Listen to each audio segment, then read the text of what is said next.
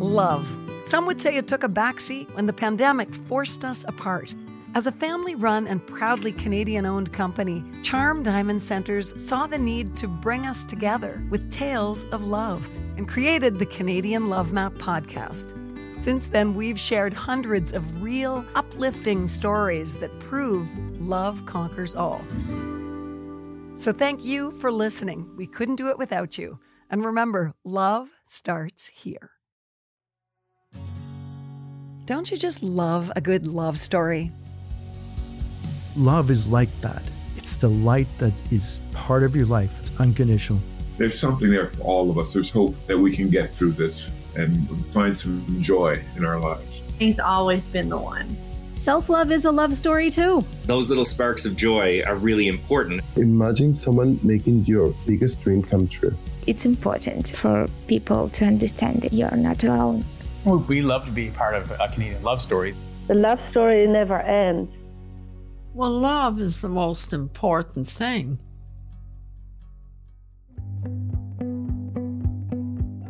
Well, and I think when you find your person, it feels different because you know that no matter what, at the end of the day, wherever your head falls, you know that that is your person, the person that you can rely on and trust. And even at the worst of times or in the lowest of lows, that is still your person. And it feels different when you're with the right one.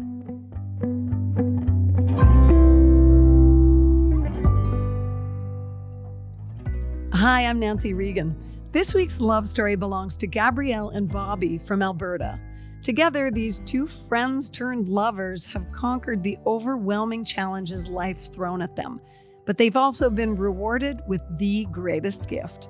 This is the Canadian Love Map.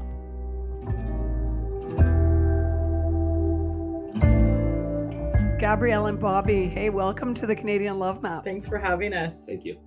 We have been trying to get this together for a while, and I'm so happy to finally talk to you. Let's get right into your story. And I think the best way to start is to say, go back to the beginning. Where is the beginning for, for you as a couple? nineteen ninety-eight. Is that when it was? Yeah, twenty-five years ago. Oh, yeah. It's, you know what? It's very unusual for the man to have the date. I don't mean to sound sexist, but it's usually the woman who knows exactly yeah. the date and the man is saying, oh, is that when it was? So Bobby, go. Yeah. Uh, I was sixteen years old. Um, and in my hometown, it was a volleyball tournament. Provincials. Provincials. Provincials yeah, yeah. In, in British Columbia. And um, I met her by the scoreboard and started chatting her up. I thought she was beautiful. And we started chatting and it just kind of spiraled after that. I became friends with her and then her teammates. And then I got to meet her mom and her family that was out there on, on the court and started cheering for the team when our team was out of the playoffs. And yeah, so it was pretty cool. It was a, it was a good start to a good friendship at that time. Mm-hmm. Okay, so it was a friendship. There, there were sparks, but only friendly sparks. Yeah, I would say that. Oh, we weren't, we weren't sure. I don't remember the scoreboard thing, but that's that's why Bob remembers the date as well. But yeah, it was volleyball provincials, yeah. And by the end of it, Bobby had ended up sitting with all of our parents because we made the finals, and he was in our colors cheering for us. Yeah, the moms went and bought pajama pants because they were all wearing pajama pants in the, the stands, team. Right? So they bought me pajama pants so I could be part of the team. Yeah. Oh my gosh. Yeah. Okay, that's a great sign that they loved and accepted you right away. Absolutely. Right? Yeah. yeah. What it, what was it about your interaction with them that kind of cemented things? I I, I don't I don't I don't know. It was just outgoing, right? I'm a very outgoing and talkative person, right? So. Uh, love for the sport. Um, and so I don't know, it was just easy to talk with them and get along with them. So, yeah. It's funny because a lot of boys at that age would have been nervous or shy around parents, particularly mothers, maybe. Yeah. yeah. yeah. So I, I actually went to a Christian private school. So when we were all there, it was very much like, I can remember, um, this one, I don't know if you were throwing rocks at the hotel window or something, but they came to the hotel where we were all staying and figured out somehow what rooms we were at or something. But of course, the good little Christian girl, I wasn't supposed to be sneaking out. And I got caught sneaking out to go and, you know, just to see them in the parking lot and to talk. And um, anyways, I got benched for the first game the next day, but it was worth it. Oh, that's funny. How, what grade were you in then? Uh, oh I would have been, so grade ten. Yeah, grade ten. I just right. got my license. I just got my license. Yeah. Yeah. Oh, those are fun memories. I love it. Oh, yeah. And yeah. How did your relationship morph from friendship to, you know, so, so much more? So that's such a funny story, right? So, um, yeah, where to begin? yeah, where to begin? Um, so Gabrielle, no editing. Yeah. yeah. So Gabrielle was lived in a, in Chilliwack, uh, which was eight hours away from my hometown. Um, and when I was in high school, uh, I did an apprentice job through, you know, some mechanic work, trying to get some credits and that kind of stuff. And this fella kind of took me under his wing and showed me the ropes of the shop and, and did all of that. And we became kind of friends along the way. Right. So at the same time, Gabrielle and I are having conversations, writing, e- not emails, but letters back and forth. That's how back, like, how far back this yeah, goes. yeah. We'd write a letter and then yeah. put it in the mail and wait for a response, you know, a month later. And, And she told me that she was coming back down because her, she had her dad that lived there. And she told me that uh, this is the address. Come come see me for New Year's. So I said, perfect. So, you know, we've been in conversations and I drove down to this address and knocked on the door. Fellow opens up the door and it's the guy that's been apprenticing me at the shop. And he's just like, Bob. I said, Ken. I said, what are you doing here? I said, I don't know. Here to see your daughter, I think.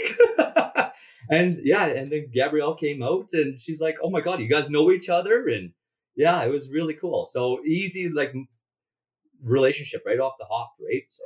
And was it still platonic then or or was there it something was. in the works? There was something. It was always, that... there's always some kind of a spark between us. Yeah. Yeah. It, it and, in, you know, I always explain this to people that Bob and I were never in the right place at the right time. And yet we were to form where we are now. But we definitely, you know, he had a girlfriend, I had a boyfriend, we lived in different towns. So it was never convenient, I suppose, to actually have a relationship, but there was just always something. Yeah, yeah. Yeah. Yeah. And no matter what, it didn't matter where we were.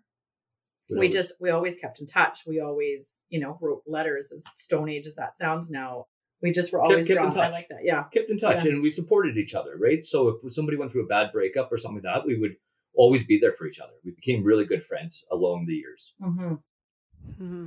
So when you moved in together and you said you you finally, you know, allowed the relationship to take off, did it did it fly smoothly right away? Or were there was there turbulence at all trying to figure out how to be in a relationship? No, it was It was it was smooth, but there's definitely turbulence, I think, right? I mean, because we've always been friends, but different personalities. I think any kind of relationship goes through that, right? But, you know, at the end of the day, we were just ecstatic that we were with each other, right? And that just kind of overpowered everything that we were doing or any obstacles that we had to overcome, right? So, yeah.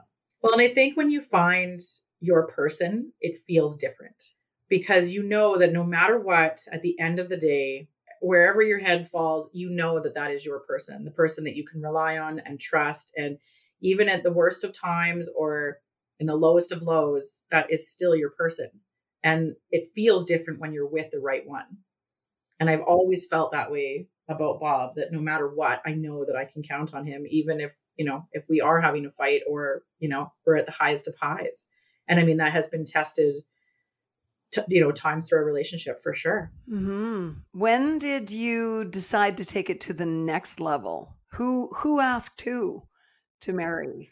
Oh, that was a production. Yeah, yeah, I, I, I did. Oh. I, yeah, um, we were together for two years. Two years. Yeah, I, I knew right away, like almost right away, that I was going to marry her. Um, I told my my family, my mom and dad, that she was the one, uh, and I was going to marry her. So we've been ring shopping, like we, not ring shopping, but window window shopping window for shopping, rings. Right? Yeah. Bob had said, "Hey, there's a store right here. Do you want to just pop in?" And so I thought, "Oh, we've never checked this one out." So we ran in the store. We're looking around, and we left. And I remember I, we got in the truck, but I was crying, and he was like, "What is going on?" And I said, "That was the ring. Like that was it was the one." So he phoned them the next day, and. um He phoned them the next day, coordinated everything, got it done, blah, blah, blah. And then he basically had the ring in our house and he was hiding it for six months until my thirtieth birthday. And then this was the big, I don't know if you want to share that. You, you but share it. So for my birthday, He would give me a clue. So he had ha- he had made these clues, handwritten clues. A riddle. Yeah, like a riddle. Um, and so I would read it every Thursday, and then every Friday or into the weekend, we would play out what this riddle was, whatever it was. And if I could figure it out, great. And if not, it was going to be a surprise. And so the first one, we ended up going out to Banff. My family was there. We had a bunch of friends there. Uh, we spent the weekend. We went out for really great dinners. He did like a full eighties themed party. So we went out for the night and whatever. They brought costume parts for me. Like, it was just awesome.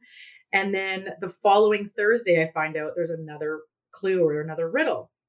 And so that one, I didn't really quite understand what we were doing, but we drove out to a helicopter pad um, out in Kananaskis and got to go on my first helicopter ride, which was really amazing. And, you know, it was funny, like we we got up there and the, the pilot was being a little odd for sure. Like he was he was asking really strange things and just acting odd, but whatever, maybe that was him. So we get up to the top of the mountain and we land and he says, well, I'm, I need to go take some pictures for the office, but I'll leave you with this safety pack here and I'll be right back. And we're, I'm looking at this safety pack and it's a backpack. So then he just disappears. And so it's just us. And so we... We thought, well, let's open up the pack. So we open it up and there's a blanket and there's a dozen roses and there's champagne and there's chocolate covered strawberries. Yep, yep.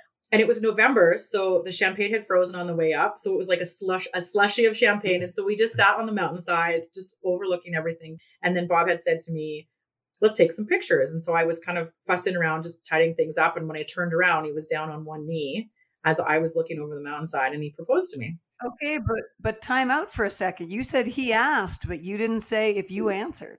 I don't even remember what he said to me. I'll be honest with you. I was so floored because I was like, when did you plan this? Like, I know everything that's going on.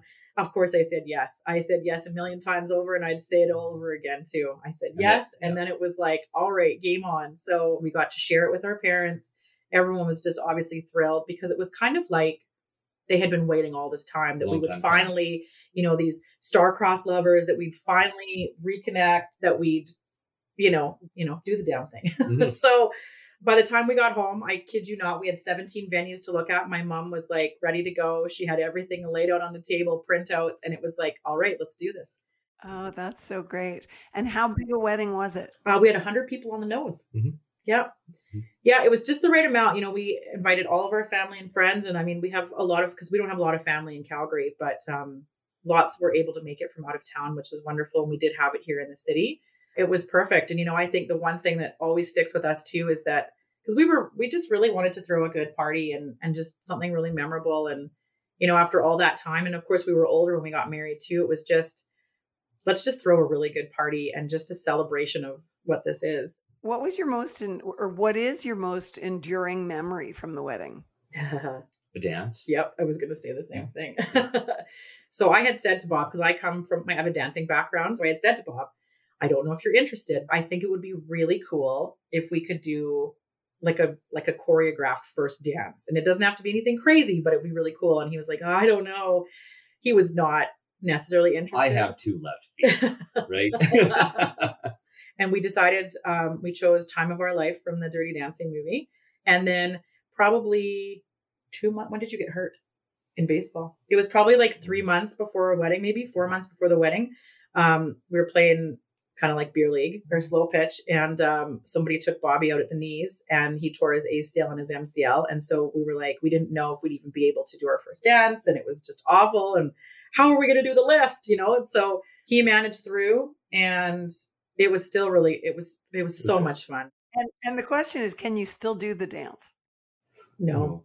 no. That was an instant it, reaction from both of you. No. Yeah, yeah. no, no. It, well, it's been ten years. It's been so. A long time. It's interesting, you know, doing a dance together is kind of an, a neat metaphor for relationship because you have to really pay attention to the other person and be, you know, aware of their strengths and weaknesses and, And and as you say, Gabrielle was a dancer, but Bobby, you weren't.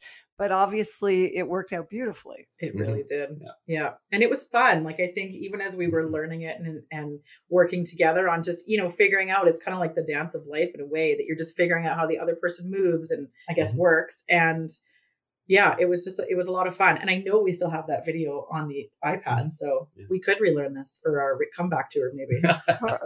We could run it as a promo clip. There you go. Yeah. Careful what you wish for. Yeah. yeah. So it sounds like you have been really good dance partners through life as well. And, and you mentioned earlier, you know, you've had lots of tests and challenges. So tell me how life unfolded from that idyllic wedding. You want to take this one? Sure. Yeah. It, it was, it wasn't that long after we got married and went to our honeymoon. We went to Italy for our honeymoon and, and got to explore that. So um, it wasn't shortly after that, uh, Gabrielle was having some stomach pains and, and whatnot. So she finally went to go get checked out, and uh, kind of a long story short on that side, we found out she had cancer, cervical cancer. And it kind of just... It was all consuming, that's yeah, for sure. Yeah, yeah. It, yeah. Was, it was a big shock to to everything, right? Um, yeah, devastating. You were newlyweds and you were both healthy and happy. And this is such a curveball. Yeah, yeah. Yeah, it was not like...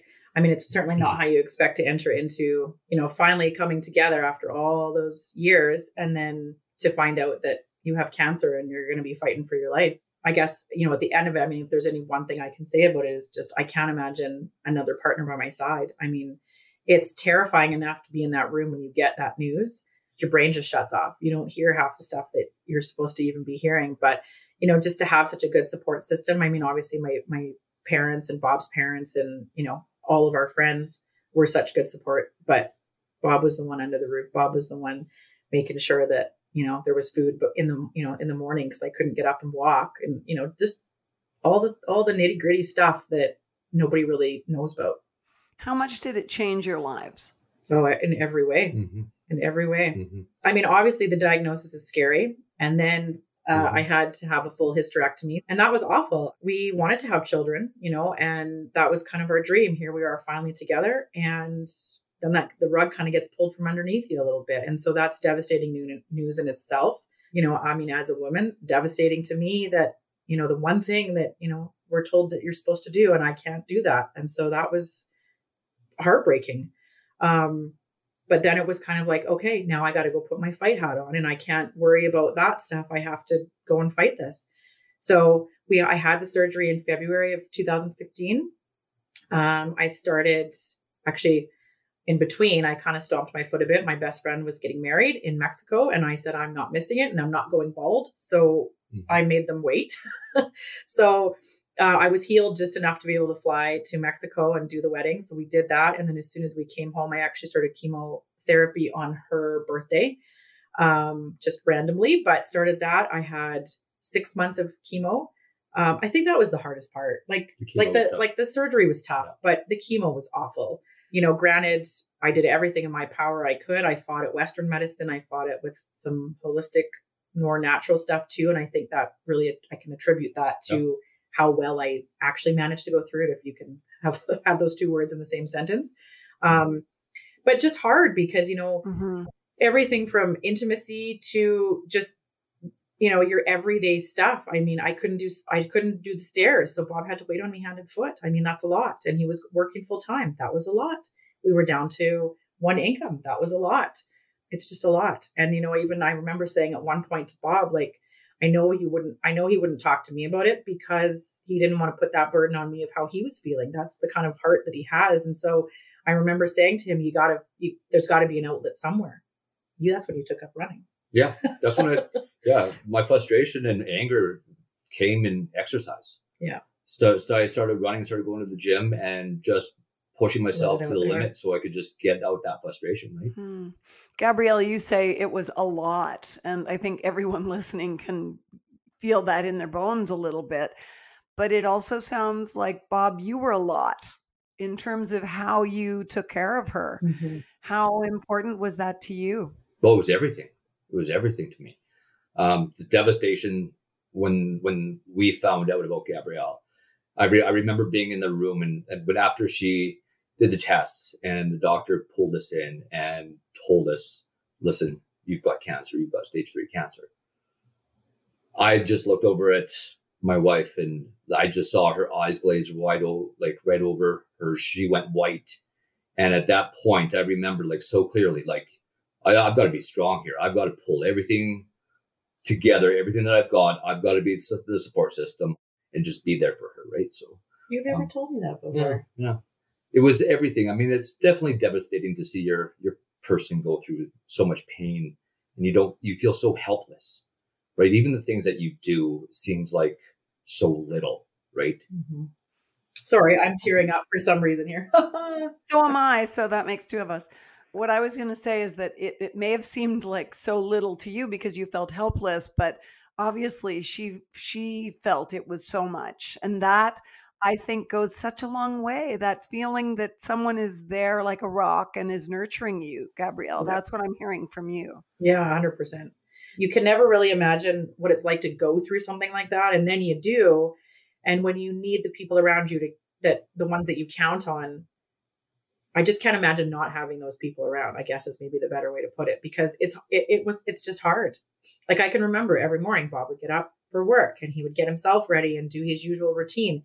And then before he left, as I still was sleeping, because he ninja'd and tippy-toed around to make sure I he'd not to wake me, he would bring up a tray of food and all the important things that all the doctors had said, you know, for fiber and for this and whatever, and water and juice, because like after surgery, like I was pretty immobile. Yeah. yeah. Um, and, you know, and then my mom would come at lunchtime and she would do the shift change and she would come and she would clear the tray, you know, like, so just those simple things. I just can't imagine having to do that alone. And, you know, even when we were at chemo, I remember seeing so many people there alone. And I just, I don't know. It's sad. Like it just, it sad. It saddens my heart because I didn't have that. And I'm just so fortunate that I did have, I did have that. And how did you both cope in terms of mindset? Because you seem like really positive, fun, upbeat people, but to go through a six month chemo journey can wear even the most optimistic people down. We like to laugh a lot. So, and that that's one of Gab's strengths going through that. And and it shows so much character that she just kept on saying, this is a, just a bump in the road, just a bump in the road. We're going to get through this. It was never defeat. It was nothing. It was, you know, this is just a bump in the road. We're going to get through this and we'll keep on going on with her life. Right. And she did everything in her power to make sure that was true. And I was the supportive to make sure that happened. Yeah, well, and so. we and, and we played a lot. I played pranks on Bob a lot just to make fun of the things that were happening to me, and because there's really unfortunate things that happen mm-hmm. when you're going through. Because I also did radiation. I did twenty-five rounds of radiation after the chemo. So my two thousand fifteen year, or our two thousand fifteen year, um, was just full of that. It was basically just focusing on getting through all the things, and then it was recovery, uh, healing, all of those things, and then of course dealing with the aftermath of what comes from all the things I went through. So. Yeah, we played, I played, I played tricks on Bob and did really silly things. And we laughed a lot. Every time I went to chemo, my, my best friend said, if you take pictures every time you go, I will make you a chemo calendar. And she did. And so every time I went to chemo, we took pictures with all the nurses, really ridiculous things, like with them choking me with the, with the ropes and like all my cables and things and whatever. And we just... You have to, I mean, you don't have to laugh, but you have to laugh. I had to laugh because that's how I got through. And I mean, I wasn't always like that. There was a lot of time I spent on the shower floor crying. And and then when I stopped feeling bad for myself, I got up and decided, okay, let's, let's fight. So even after surgery, like I know you said stage three, I went in thinking we thought it was stage two. And then after I came out of surgery, it was stage three. So mm-hmm. that's why the super aggressive treatments had to happen, because they just wanted mm-hmm. to make sure. Right. You know, the the overused expression is what doesn't kill you makes you stronger. But I, I can't imagine that you would get to the other side of this and not have this really new sense of how strong you are, both as an individual and as a couple, maybe. Yeah. Yeah. And I think in a different way, too, because going through all of that has certainly changed me in many ways. Um, and there is a lot of aftermath that I'm still, even, I guess it's been eight years, I'm still dealing with. And it's just, that's just how it is, because that's, that's just what happens. So, you know, learning to, it's, it's in a way, I guess, kind of getting to relearn each other again, or just figure out what this new life looks like now that we've gone through this. So, I mean, we fought the battle, we won, I'm still here, but now it's a bit of a different world and a different roadmap that we're we're on. So it's not all highs. There's lots of lows too. But I think, like I said before, it's, we know at the end of the day, we have each other, and that's all that nothing matters. Will change that. We couldn't share the great stories that we do here on the Canadian Love Map podcast without the amazing support of Charm Diamond Centers. They are Canada's largest family-owned jeweler, and they're proud to be putting love on the map. The folks at Charm Diamond Centers are thrilled to be a part of your love story. So visit charm diamond centers dot com or one of your local stores. Love starts here.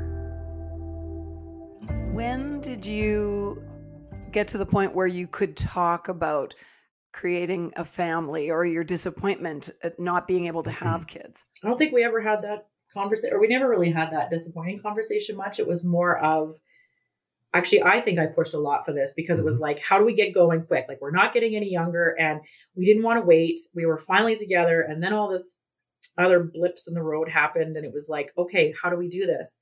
And we were actually at um, Andrea and John's wedding. And I remember that was when we were talking about it with some of the people on the bus um, in our crew. And they had said, actually, I think it was our, my sister-in-law, um, but she had said, you know, about egg donation. And I was like, I just, we, I, we had never imagined that we would do surrogacy. Um, that was just not on the table, because there was nobody that we could turn to, or we didn't, we didn't really consider it. We didn't even think of it. Yeah. Um, so we actually... This is another wild story. We actually did that for almost two years. Uh, we went the fertility route. So we had three different egg donors, one surrogate. Um, we did five transfers. We had three failed ones. We had one chemical pregnancy. We had one successful, and a miscarriage on the very last one. Holy so cow. We did all I that. Need to, I need to take a breath. Just I know. Taking all that in. I know. It's, it is That's a lot. Yeah. Yeah. And, you know, I think, again, you battle with the cancer stuff, and we get through all that. And then, you know, we're, we're in the infertility world too. And all we wanted to do was just be a family and have a family, and, you know, fill our home with, you know, we built our home, and we intended to fill it with all these children, and, and then we couldn't.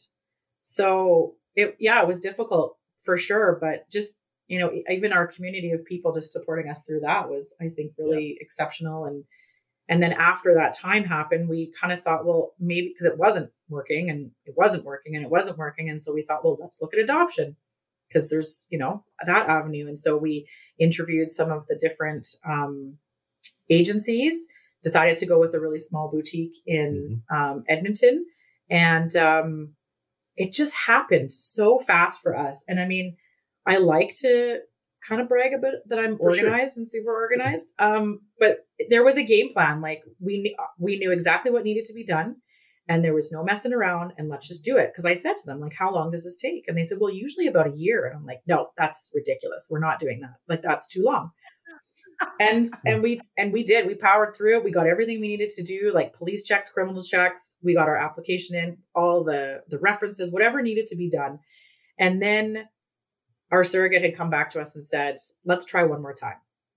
So we had new eggs, um, which were my, my cousin's eggs. And I, you know, which is kind of cool, because if it had worked, and that was actually the one that we miscarried with, um, but that would have been really cool, because it would have been a little piece of, you know, my family and, and Bob as well. Um, so we had to put the adoption stuff on hold. We tried with the um, fertility stuff again. And when that didn't work, then we had to, Well, we just had to call it. We just had to call a spade a spade. I mean, everyone was exhausted. It's been two years of that. So we sort of dove right back into the adoption stuff. Um, and we were at the home study stage. We were already kind of at the halfway point of, you know, checking all the boxes. And we, we were lucky enough to find someone that was pretty local to us, that was our social worker. And she was really wonderful. Um, we powered through that. And I already had step four taken care of at, st- at step zero. So we were ready at step four when that was time with our family book. Um, and so we were on the list. I just love this story. Yeah. It just makes yeah. my heart leap. Um, but before we were, before we were approved for the list, we actually got a, a phone call uh, stating that there was a mother that has already picked us, that we were one of the mothers or one of the couples that she's picked. It was between oh. us and somebody else, but mm-hmm. we were not even approved yet. Right. Yeah. Um, you just gave me full yeah, chill. So we're like, what? Like, what's going on? Tell us about, all about her, right? And so we ended up going through that. and uh, found out that she decided to go with somebody with a little bit more local. Yeah. Right. So she wanted her child to be in the same town as her. Right. So fair enough. Mm. Um, and then it was, right. it was right after that. I mean, maybe a week, maybe two weeks. We just finally, I think we just signed on the dotted line that finally we're approved and can, our books can be shown, and we were picked. Yeah. The book Bob is yeah. talking about is, it's like a portfolio book that you have to build. And it's kind of like your story in a hardcover book. And that's sort of what they show prospective mm-hmm. birth families or birth mothers. So yeah, we were, we were just going to go out for wings with some of our friends for wing night at the local pub at the bottom of our, our hill where we live. And, um, so we met up with our friends. We're there, we're doing our thing. Food came. We actually looked over. My brother and his, um, well, his wife now were there, um, with some other friends, which, you know, we rarely saw them. So that was kind of just perfect timing and coincidental. And then I just remember this, like Bob just disappeared.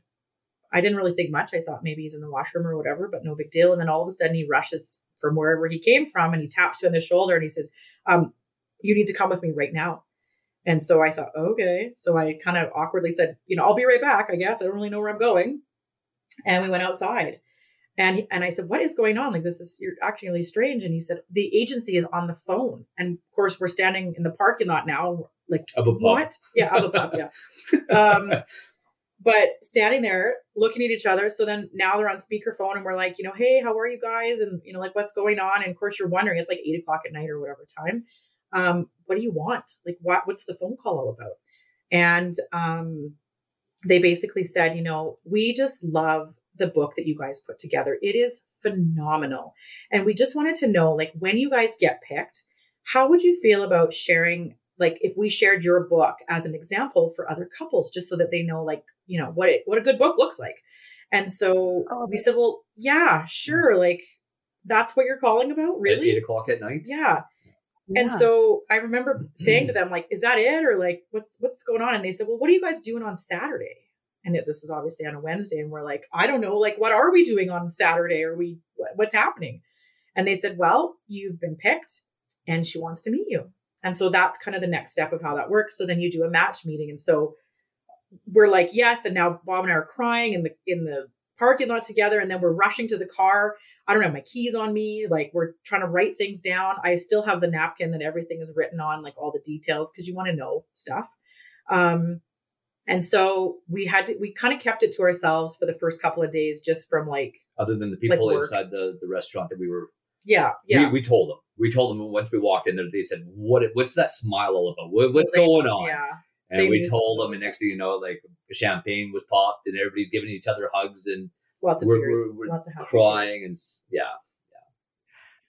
yeah. Whew, that's that is a lot. Yeah, a lot in a different way, that's a lot of fabulousness. And so obviously, that meeting on the Saturday was a success. We had a secret secret code. We had said, okay. If, because that's the deal, she has to decide she still likes us and wants to go ahead with us, and same with us, this is a good fit for us.